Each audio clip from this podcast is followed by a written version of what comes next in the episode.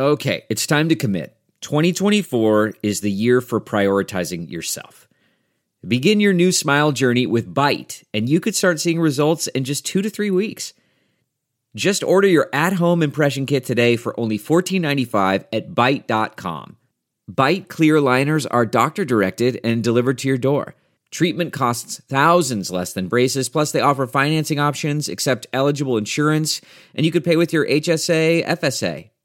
Get 80% off your impression kit when you use code WONDERY at Byte.com. That's B-Y-T-E dot com. Start your confidence journey today with Byte. Welcome to Actionable Intelligence. I'm Eric Greitens, and it is, as always, an honor to be with you tonight. We've got a big show lined up for you. And we're going to start by joining my good friend Ryan Zinke. You've seen him on the program before, served this country for decades as a Navy SEAL commander, former congressman from Montana, former United States Secretary of the Interior. Ryan, thanks so much for joining us, man. Great to be with you as always, Eric. So, look, Ryan, we're at what has been a incredibly difficult moment uh, for so many people in this country.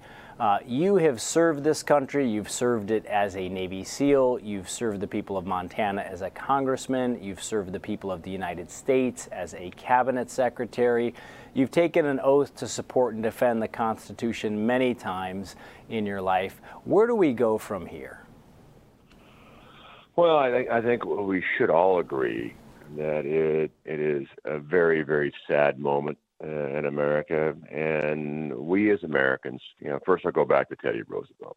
We all are Americans first. Yes. Uh, you can't be 50-50 because if you're 50-50, uh, you're you're you know we don't we don't judge Americans uh, on the basis of black, white, uh, Jewish, male or female. We judge Americans as as we are all Americans first. Yes. Uh, I, I think I think we started the Constitution uh, because the the framework of the Constitution, and you and I have given an oath to the Constitution to defend the Constitution against Yes. all enemies, foreign and domestic. And in government, it's about the Constitution and not about a president or an individual. And I I think we go back and we started the Constitution to understand how incredibly important it is that we use the Constitution as our guide, Mm-hmm. that we protect uh, individual freedoms, uh, uh, freedom of religion, freedom of assembly, freedom of expression. Uh, in this tragic case, it is absolutely tragic. I think where do we go from here? Uh, you know, a, a president, in this case, President Trump, certainly had every right uh, to look at the election exhaust all legal, all all, all, all legal remedies. Uh, those have been exhausted, and now it's a peaceful transition. Uh, I, I think our, our good friend uh, uh, Dan Crenshaw Yeah. was correct in that yeah. Absolutely, and and a good friend, and he he has been a light, uh, I think, of a, of adult leadership uh, in this case, is that it was a falsehood, a lie, that Congress had the power to overturn the election and overturn the, a certified result from a state. That clearly uh, is is unconstitutional to suggest that an election can be uh, over overturned. I, I so you know that is the uh, basis of this. You know, I've seen the the narratives that somehow the riot would have been different uh, had it been Black Lives Matter or all riots. Uh, you know, there's there's a line between peaceful protests, which which we encourage, Yeah. but when it becomes violent, in this case, I, I, I think uh, President-elect Biden uh, was correct uh, in that a president's words matter. Uh, they can inspire or they can incite. Uh, I think in in this case, uh, it led to uh, an, an incitement. Uh, they were they were wrong. They are criminals, just as uh, there are criminals that invaded you know, the Capitol of Wisconsin when Governor uh, Walker was there, although no one died. Mm-hmm. But certainly the, the, the burning of federal courthouses, the act of violence, you know, we should universally uh, condemn it. We should we should make make sure it doesn't happen again, uh, because we as a country are better than that, and the world looks to the U.S. in so many ways, and we are the light, the beacon on the hill, and and we should be, and we should also understand our responsibility of of, of being the greatest democracy and showing others uh, on on this planet uh, how a, a, democracy works and why it's so important. Well, it is. Uh, we, we are blessed to live in the greatest uh, republic that has ever existed on the planet. You and I have talked about that quite a bit. Uh, we are blessed to have the Constitution that we have. Uh, you've also, and I want to get your perspective here, not just as, as a Navy SEAL, but as somebody who's also served our country abroad for so long, and pick up on that, that last point that you were that you were making is that people around the around the world look to the United States for leadership. Uh, what do we as citizens need to do to make sure that the republic stays vital? And how do you think that people around the world are now seeing the United States? And again, what do we need to do to maintain America's position of, of leadership in the world? Well, you know, a, a source of the problem, and in the SEALs, we look at the center of gravity, mm-hmm. right? What is the, the issue of, of cause? Uh, where we find ourselves is there's two sets of truths. Uh, and unfortunately, the truths are on the opposite side. And we have to look at, as we have done in the past and will in the future, we, we look at where, you know, we can disagree but we look for areas that we uh, can agree on. Uh, we understand that we that those that are elected in office, and and you and I both have had the honor to serve. Yeah. Uh, in your case, the great state of Missouri, in mine, in my case, Montana. But that that's an enormous uh, responsibility uh, to serve everybody. When you're governor, yes, right. you just you just don't represent the, yes. your party. You represent everybody in your state and we have to we have to rise above this. I'm hoping President-elect Biden uh, can rise above this and show the leadership to begin to heal this festering wound that that is a threat to the republic. And and how do we do it? I think we go back to the Constitution, understand how important it is to exercise uh, our freedoms, um, but but do it in a way that that is is not criminal behavior. All of us should stand shoulder to shoulder and say no on riots, right. on, on on no on this criminal activity. Uh, it should be universally uh, con- con- condemned. It should be an outrage to every every every citizen. Uh, I don't buy the argument that uh, you know somehow that uh, the, the president, you know, uh, when he when he did, uh, I think stoke the, the the fuel that that he directed uh, people to, you know, break the law and, and, and go inside the Capitol. But certainly he, he fueled it, uh, and I, I'm I'm sure he regrets it. Uh, but you know, he's taken a kind of a, a different tone about now. It's focused on a peaceful transition uh, unfortunately, we, we, we, we can't uh, burn the pages behind us. We have to learn from it, just like, you know, we, that's why we look at, at not tearing down our monuments and statues right. of generations before us. We learn from our, from our mistakes uh, and we'll become a better country uh, for it. Yeah, and I want to I want to actually pick up on that on that piece. Um, so let's you know put on your your Navy SEAL commander hat for a minute. I mean, one of the things that you and I have talked about in the past is that you know as a SEAL and for everybody who serves in the military, when you have a mission in front of you, it doesn't matter whether the the man or woman to your left or right is a Democrat, a Republican, urban, urban, rural, grew up rich, poor. Like you all have a common mission as Americans. What do we need to do to restore that sense of common mission? And how do we learn from this from this moment? You know, we do, do an after action report on the country. How do we learn from this moment and go forward as we reestablish that sense of common mission? Well, I think we have to recognize that, you know, uh, in the case of President Trump, uh, one is the election itself. We have to make sure the elections are transparent, mm-hmm. That we, we don't put ourselves in a corner where half the country believes our elections were fraudulent. Right. Uh, so we have to put in, in place, I mean, you have to have an ID to go to Costco.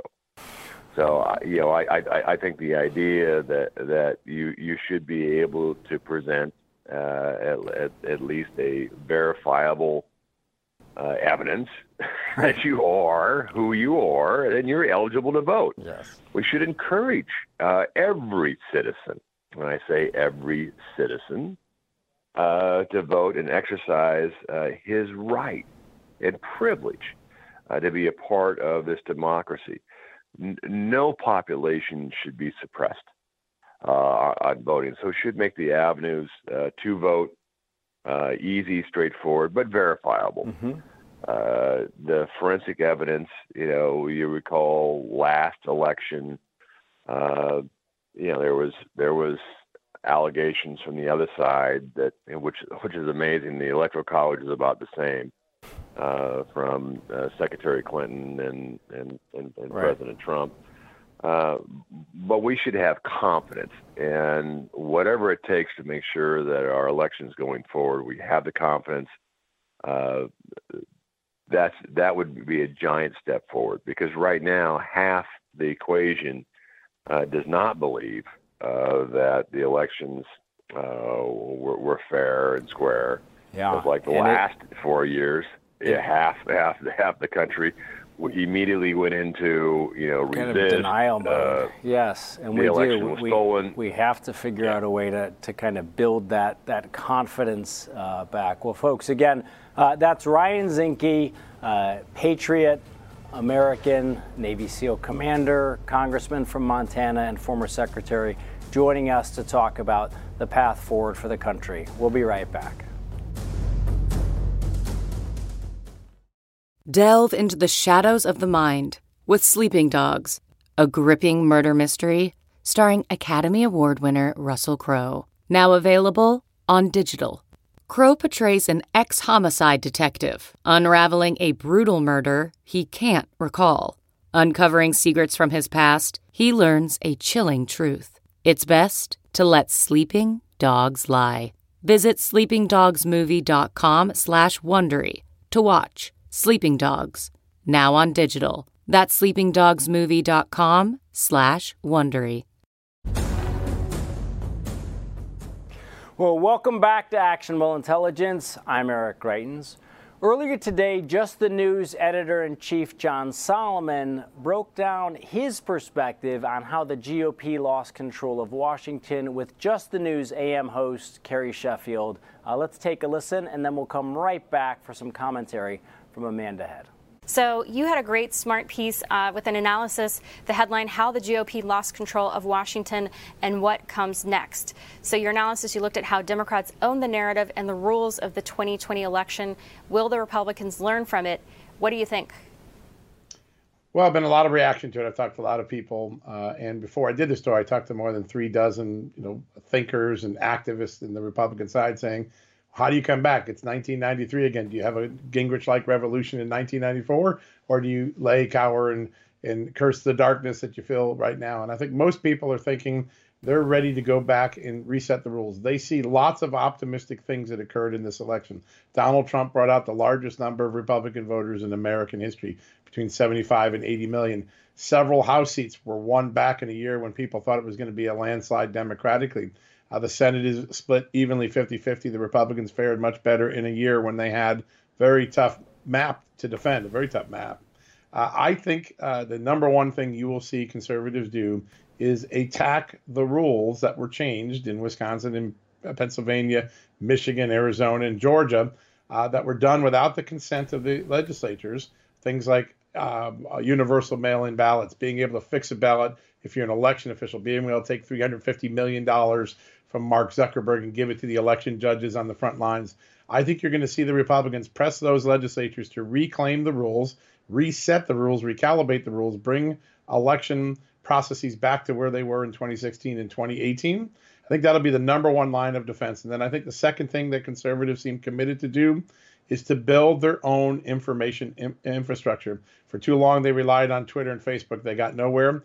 They are now in the process of building these new and exciting platforms where they can amass the same tens of millions they used to have on Twitter and Facebook before the censorship wars began. Sure, and you talk about some of these platforms, things like CloutHub, uh, things like Parler, but here's my question on that. Does the country risk becoming more polarized because of echo chambers that could be created here, that things would become even more divided basically because you're just all agreeing with each other? And is this a problem? Why don't Facebook and Twitter see this as a problem that if, I mean, even commercially for them too? Well, right now it isn't a problem because it doesn't affect their bottom line. But if tens of millions of people, or even millions more people, migrate off their platforms and onto new platforms, their own stock uh, owners and investors are going to become concerned because at the end of the day, they're not ideological. They're not paid on Wall Street to be ideological bastions. They're paid to be businesses that generate money. So people can vote with their pocketbook. The amazing thing about these other platforms is all the liberals and the Democrats are welcome to join as well. They're just not going to censor people. The the insane and indiscriminate way that Twitter and Facebook has censored and quote unquote fact check stories that often are very accurate uh, has really alienated uh, not just millions but tens of millions of Americans now. Well, and in terms of seeing how this would play out with the social media, uh, to your point, President Trump was allowed back on Twitter. I, I, highly doubt that Twitter, which is a publicly traded company, is going to want to see probably their most famous user gone for good. Yeah, I mean, that's a big, uh, despite all their posturing, uh, that is a big question. And at the end of the day, the great thing about America is it's a meritocracy. And Twitter and Facebook have been fun for us for a long, long time. But there's large numbers of us. Listen, I've, I've moved to Parler a lot. I've moved to CloutHub because I it's a principle thing for me. I haven't been targeted on Twitter, Facebook, but we I don't believe silencing a left, a right, a center voice just because you don't agree with them. And I think the big story of 2021 will be the mass migration of millions of Americans to new platforms that represent the original America we all founded free speech, freedom of expression, freedom of assembly. That's going to be the big move in 2021. So let's talk just a little bit about Joe Biden's cabinet picks, what we know so far. Because during the primary, Joe Biden was pulled very hard to the left. He made concessions on things that he had never compromised right. before. For example, abortion. He had publicly right. opposed any taxpayer dollars to be used for abortion for 40 years, for decades. And, and in the primary this in 2020, he revoked that status uh, and said that he would support it. Uh, in a number of other ways on climate change, he said he would embrace parts of the Green New Deal. And it seemed that he became a Joe Biden that uh, he, the original Joe Biden, wouldn't even recognize. That's what uh, Dick Morris told me that uh, Bill Clinton, in his early presidency, when it was uh, Democrat controlled House and Senate, he said, I became so liberal, I don't even recognize myself. That's what Bill Clinton said. Uh, and so uh, Dick Morris told me he thinks that Joe Biden is going to be facing this pressure to be pulled very far to the left. So, but when we look at these nominees, they don't seem that far left. So you've got Merrick Garland for his attorney general. He yeah, was perceived as a, a, very and perceived as much more down the middle, very much yeah. uh, more to the middle as opposed to being a hard left judge. Uh, and that was part of why Obama had nominated him because he thought he could get him through the Senate. Um, and then also looking at some of these others, Pete Buttigieg. When you look at the lineup, who was running in the primary, Pete Buttigieg was one of the more you know, perceived as being more moderate. He's from the Midwest, from a, a more you know college town with a, a very popular Catholic university and then uh, you know just others who you know uh, former Iowa Governor Tom Vilsack, uh, U.S. Army General Lloyd Austin. These names are not uh, and Gina Raimondo from Rhode Island for Commerce Secretary. These are not hard left activists. Do you think this is going to satisfy the base? Are they going to be angry and, and want more? I think the greatest threat to the Biden presidency will not be Donald Trump. It will not be the Republican movement. Uh, it will be the fact that uh, Joe Biden will start on day one having to wear his breastplate backward because the far left will be attacking him, pushing him, antagonizing him the day he starts pursuing his natural policies. He's a mid Atlantic centrist over 40 years. You don't suddenly have an epiphany, other than it's helpful to run it for in, a, in the election, to suddenly become massively liberal. He's going to be a more centrist.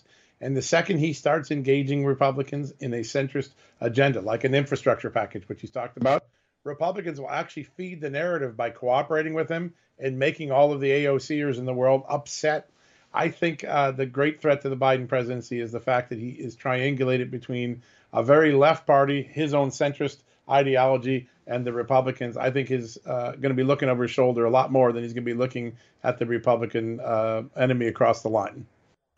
Well, we're joined now in studio by Real America's Voice correspondent Amanda Head. You've seen Amanda here many times. She always brings some insightful and thoughtful commentary. Amanda, thank you so much thank for joining you. us again. So, I want to start with something you and I have talked about before, and that is the censorship of big tech, of yeah. conservative voices.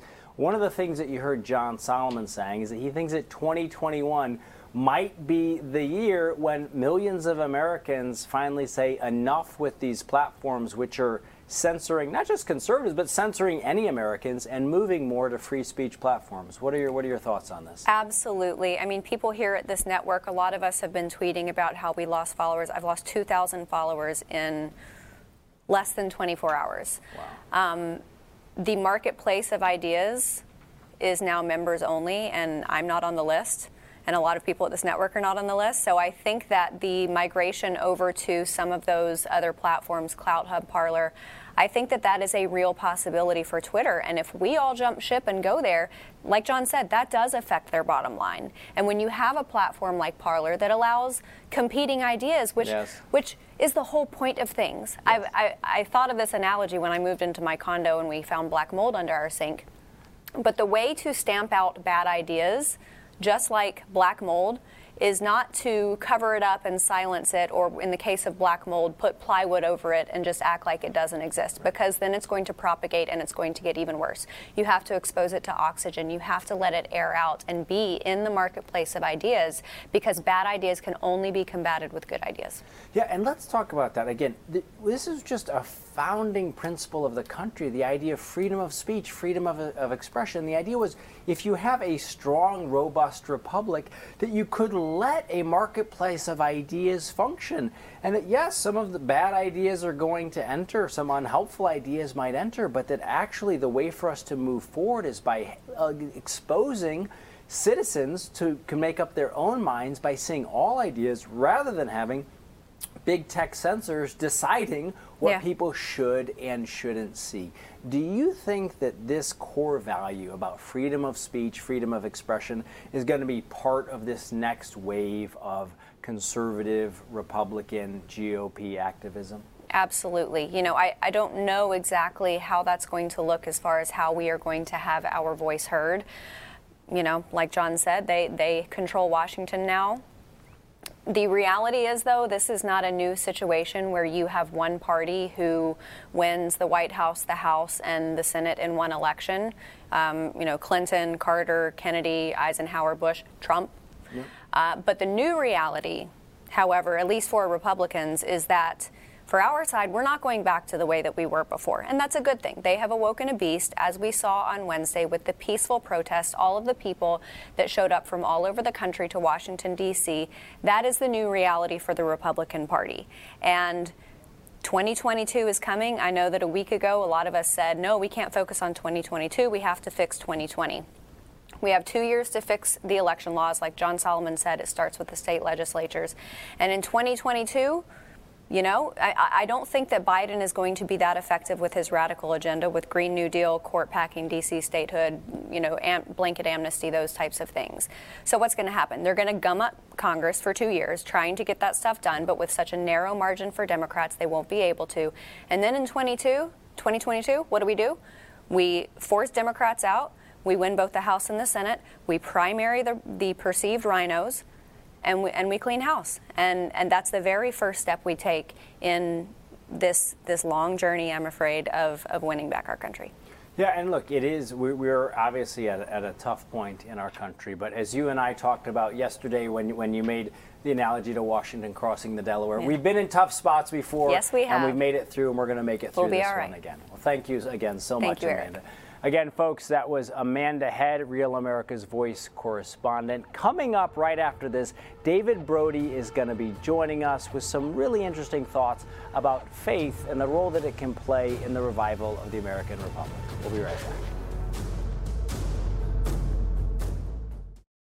CarMax is putting peace of mind back in car shopping by putting you in the driver's seat to find a ride that's right for you. Because at CarMax, we believe you shouldn't just settle for a car, you should love your car. That's why every car we sell is CarMax certified quality so you can be sure with upfront pricing that's the same for every customer. So don't settle. Find love at first drive and start shopping now at CarMax.com. CarMax, the way car buying should be. Welcome back to Actionable Intelligence. I'm Eric Greitens. We're joined now by my friend. He's host of The Water Cooler here on Real America's Voice. He's also a longtime host on the Christian Broadcast Network and Christian author David Brody. David, so good to have you Great back. thank you, thank you sir. so much for joining us. You bet. So, David, you have for a long time offered your perspective on politics, Mm-hmm. and you've done that at the Christian Broadcasting Network. You've done that here at Real America's Voice. I'm going to ask you now, because you have been a student of politics and history, just to put on a different perspective slightly, and to begin Mm-hmm. at offering us your perspective as a man of faith Yeah.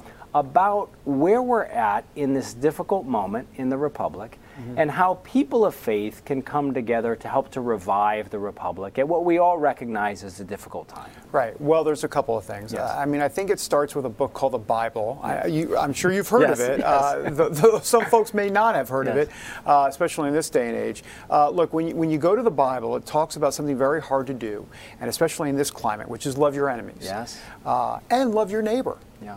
As yourself. Uh, so, look, the, the bottom line is this we have to start there. Uh, is it hard? Yeah, it's Yeah. hard. I mean, it's really hard.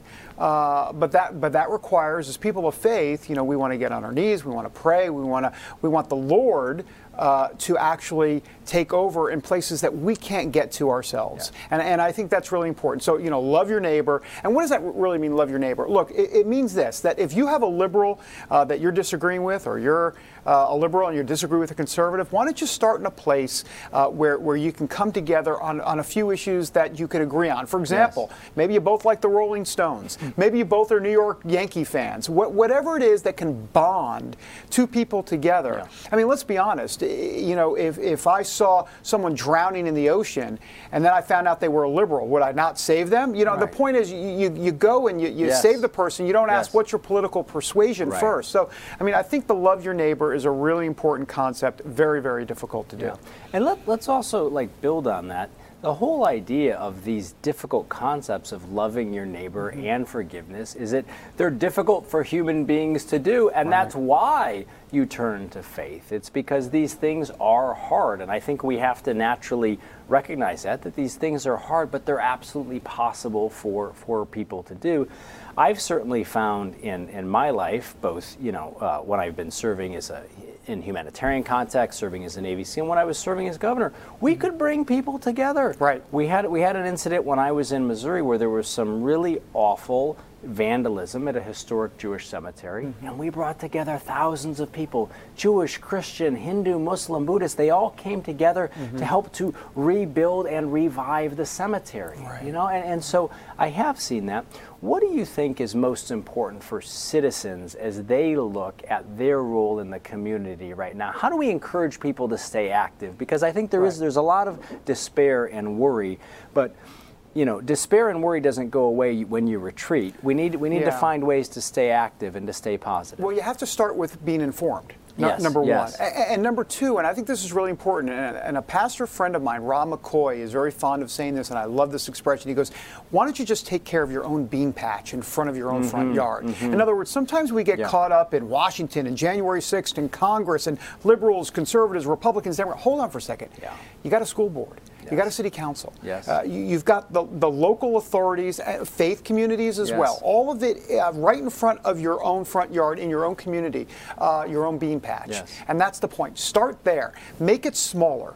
You know, if we start to think of it in, in, in too big of a term or you know too big of a scope, uh, then, then I think we start to lose perspective on what you can do. Yes. You know, as, as, as an informed citizen, uh, and that means getting understand what your school board's doing, understand what your city council is doing, uh, sign petitions, petition, all of that. It's really important, uh, and I think if we start there, I think it'll it'll make a, a, a Big difference. Yeah, and, and I think, you know, also to, to build on that, I think that we start kind of where we're at, mm-hmm. and we can also start, uh, yes, we look at the school board, we look at some of those local issues, but we can also start recognizing that, like, there might be an elderly couple down the street who needs our help. There might be a third grader who needs assistance in tutoring and learning how to read. There are all of these different ways for us to serve, mm-hmm. and I think one of the things that's unfortunate about, especially the way the mainstream media often portrays the country, is that it always portrays the country as if we the most important thing that's happening is political conflict. Right. And there's so much more that's happening in our civic life where people can get engaged. They can find ways to love their neighbor,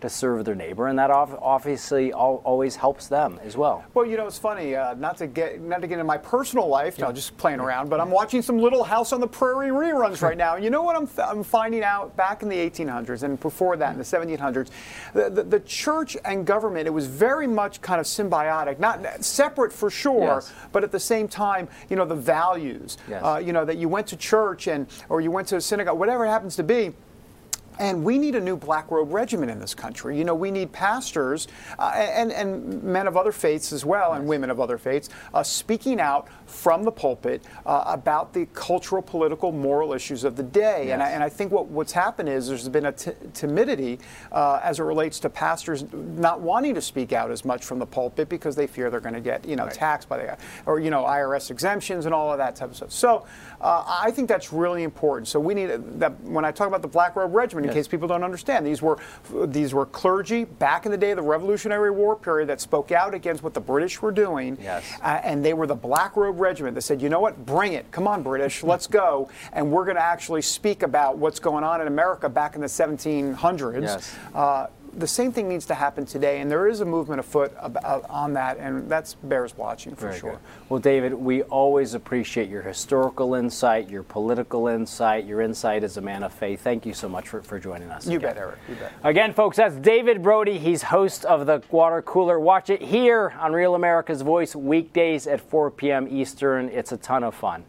Now, last night, the president addressed the nation, and he said that his focus was on a peaceful and seamless transition on January 20th. Take a listen here. I would like to begin by addressing the heinous attack on the United States Capitol.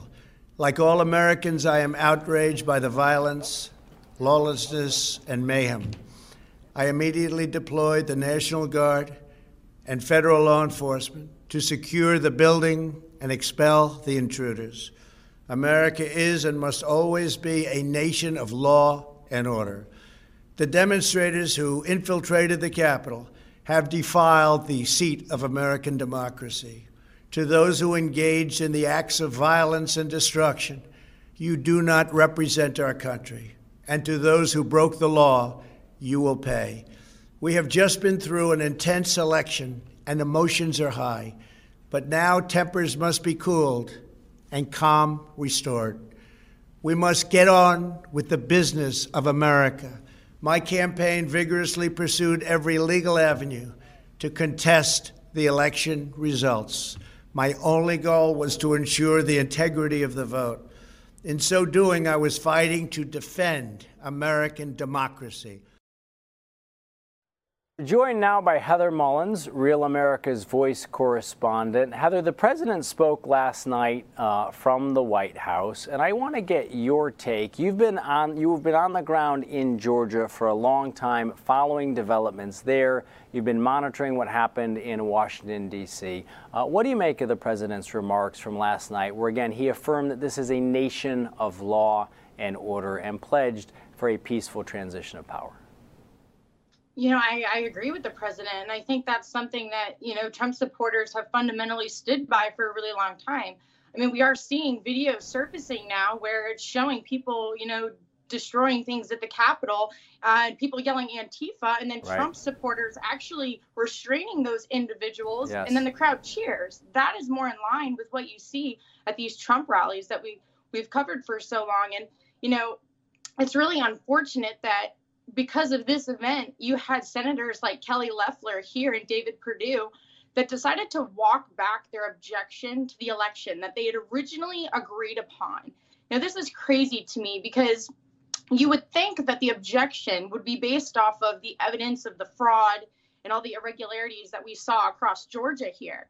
And Congressman Jody Hice actually kept his word. He he objected to the electors, but yet Kelly Loeffler and David Perdue flipped because they Kelly said she couldn't in good faith do it after the events. Well, the objection shouldn't have been based on the events of that day. It should have been based on the evidence of fraud and irregularities in Georgia. And so this is a problem and probably why she didn't win her race because you have two counties that actually flipped blue since the general mm. election that David Perdue and Kelly Loeffler were leading. And you know, they lost a lot of support when they didn't back Trump. And there were people that were skeptical when they waited right up until the finish line to say, yes, we are going to object to the electors. And then look what happened. Yeah, and talk about that a little bit, Heather. What are you hearing on the ground in Georgia about the analysis of how Perdue and, and Loeffler lost these these races? Well, I mean, I think a lot of people are convinced that yes, there's there's fraud, right? Like we saw the night of the election, um, several news outlets reported a, like a thirty thousand plus drop, like as they were calculating the the results as they were coming in. So there's people that are skeptical. They, they, they believe there was more fraud, but then there's a lot of people that said some people didn't turn out to vote, that they would have had even bigger numbers regardless. And I do believe that there are a lot of people that didn't turn out to vote. I think that they waited till the last minute to, to support President Trump. I mean, at both the rallies in Valdosta and in Dalton, people said fight for Trump when they would get on stage and start speaking. Uh, but, you know, it's unfortunate because not only did she concede to Raphael Warnock, she called and congratulated him. Now, mind you, this is a guy that she just spent the last couple weeks saying, hey, he was arrested in a child uh, like a for obstruction of justice in a child abuse case and he, like all these terrible things about him and then you turn around and congratulate someone like that man is not a good person. Why would you congratulate him after everything you've been saying? And so you know this is sort of what sidney powell and Lin Wood were talking about when they said don't trust these people. Make them earn your vote. And you know, looking back, I, I see where they were coming from, even though I fully believe we should all exercise our right to vote. Well, Heather, I know um, we're coming right up against the break. We very much appreciate uh, your perspective uh, from there in Georgia. Uh, always great to hear from you. And, folks, we'll be right back with Jamie Allman right after this.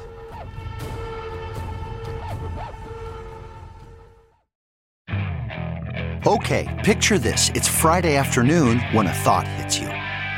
I can spend another weekend doing the same old whatever, or I can hop into my all-new Hyundai Santa Fe and hit the road. With available HTRAC all-wheel drive and three-row seating, my whole family can head deep into the wild. Conquer the weekend in the all-new Hyundai Santa Fe. Visit HyundaiUSA.com or call 562 for more details. Hyundai, there's joy in every journey. Well, welcome back to Actionable Intelligence. I'm Eric Greitens. Now, before we go, I want to bring in a longtime friend of the program, host of Radio Free Allman, Jamie Allman. Jamie, so good to see you, man. Great to see you again, too, Eric. Absolutely. Now, Jamie, you talk to Patriots every single day. You're you are often on the ground talking with people, asking them what they're thinking. One of the things I've always appreciated about you is that you also bring onto your program people of all different political persuasions. You're happy to talk to conservatives, to liberals, to libertarians, to Democrats, to Republicans. We're in an era now, though, where big tech is increasingly censoring points of view, usually conservative points of view. Um, earlier today, John Solomon said, the, the founder and editor in chief of Just the News, said that he thinks that 2021 may be the year when millions of Americans move away from these censorship platforms like Facebook and Twitter and find other places where they're going to share ideas. What do you make of that? Well, and including other places where they're going to get their information. So yeah. if I'm just news and I'm Real America's Voice, you guys are really poised to take advantage of the fact, and you're doing this obviously legitimately, take advantage of the fact that there are so many people who have decided they are out of this trust game yeah. with mainstream media and specifically, for instance, even tech. I think there's a general feeling, really, Eric, of supreme abandonment, not only of, uh, of, our politicians abandoning us, the Democrats and the Republicans for that matter, and their hypocritical behavior in the wake of what happened on Wednesday and everything else, and noticing that Facebook and Twitter now are starting to pull all of their cards out and show their hand and say, we're going to ban President Trump until the inauguration. We're going to do this and do that. And so I've talked to a lot of people who listen to my show, even on Facebook, for instance, uh, and, and on YouTube, who are saying they're transitioning out of big tech because they're just tired of. Uh,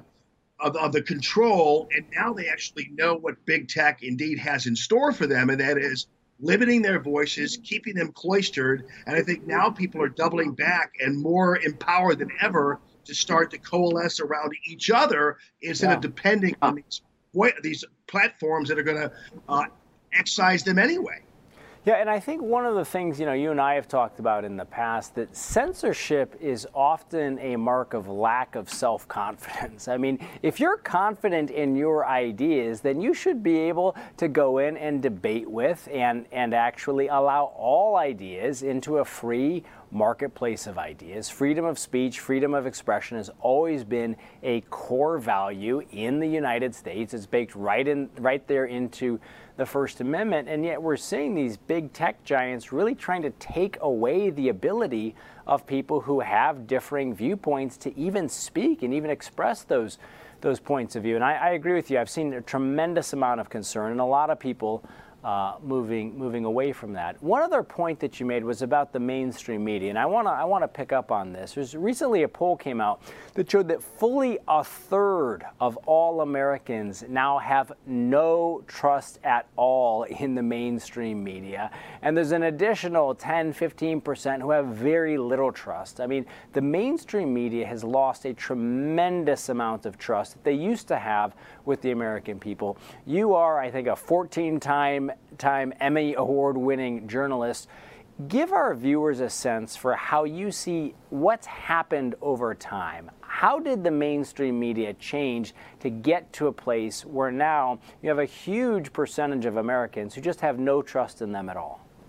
Well, look how their glossary has changed over the last, for instance, three days, mm-hmm. where suddenly media would be using terms like rioting, would be using terms like insurrection, would use terms like mob, when for the past six months we've seen rioting, insurrection, and mobbery and they all call it peaceful demonstration. So mm-hmm. you notice how their glossary has just changed over the last two days, where they apply words to people who they don't agree with that they don't apply to people who they do agree with. And that's the first sign that this media is deeply troubled. Even some of the people who are so called conservative friendly are pulling the same kind of thing. I mean, rioting, rioting is a specific a specific, very loaded word. Yeah. And and there are like a handful of people who breach a door at the Capitol and touch a couple uh, uh, uh, phones and a couple uh, paperweights and things like that, and they turn that into an insurrection and show us video of people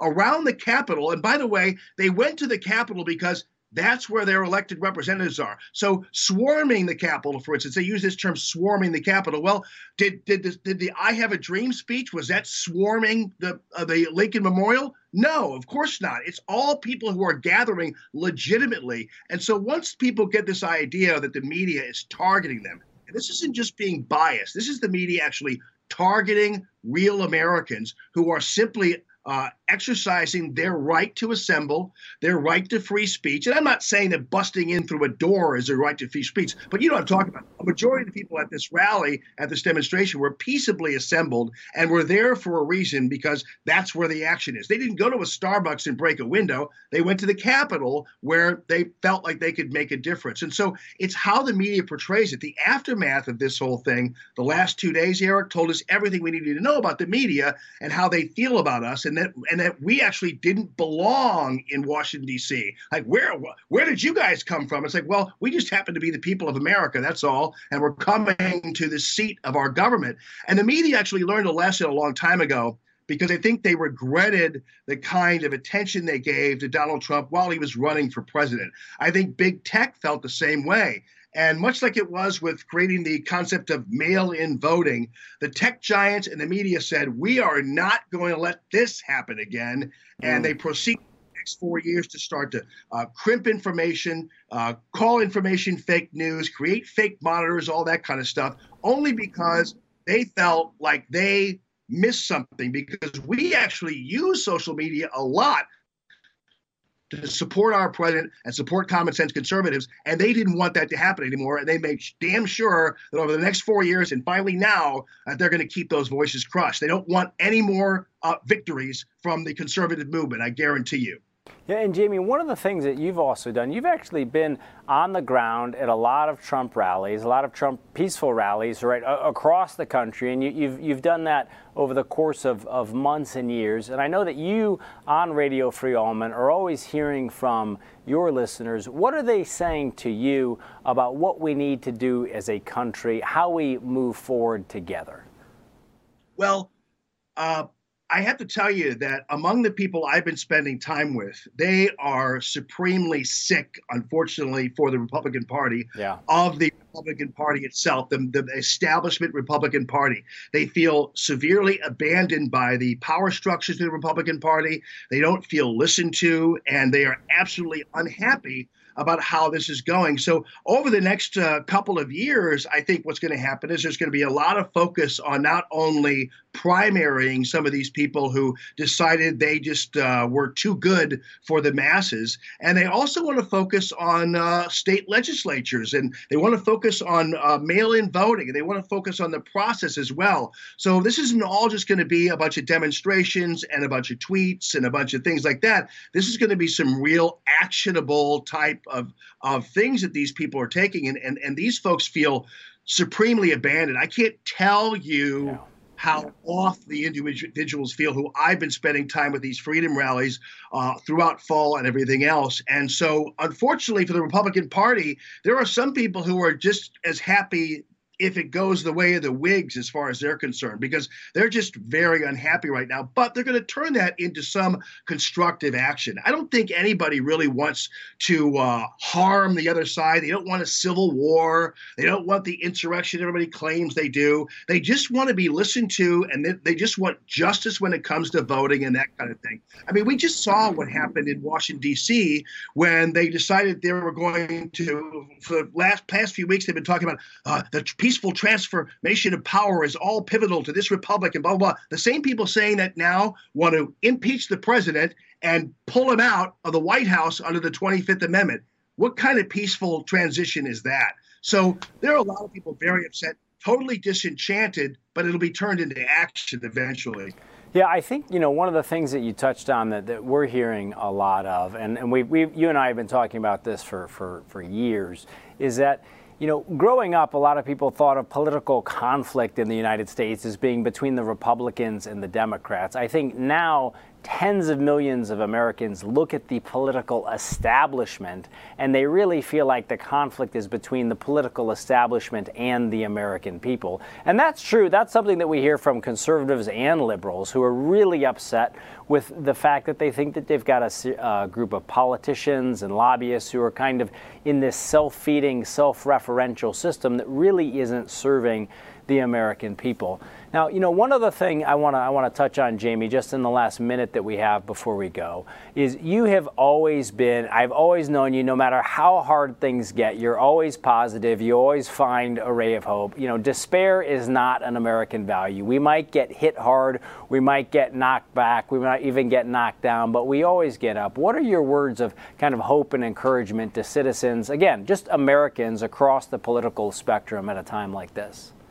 Well, I think we're in some kind of new great awakening. And, and that's a really good thing. We're awakened to that concept of the Republican and Democrat Party actually being almost indistinguishable. Look how they reacted when everybody showed up in Washington, D.C. They were suddenly shocked that people wanted to talk to them and people wanted action. So I think we're in a great awakening, not only as relates to discovering really who's for the country, who is for freedom of elections, who is for even freedom of assembly. And we're seeing the Republican Democrat structure uh, basically didn't want us in Washington, D.C., and, and that told us everything we needed to know. Also, uh, on, on this, and it's not self serving for you, but I have to tell you, we're very encouraged by the explosion of new media. Yeah. And, and, and so, so we can complain about CBS, NBC, and ABC News all we want, CNN and Fox, but the fact of the matter is we have so many alternative ways of We've communicating. Got a lot of great new al- alternatives now, and I, am sorry, Jamie, I have to end it there because we have to go. But folks, again, that's Jamie Allman. Check him out at Radio Free Allman, and folks, stay right with us. Right after the break, Dr. Gina's coming up. See you soon.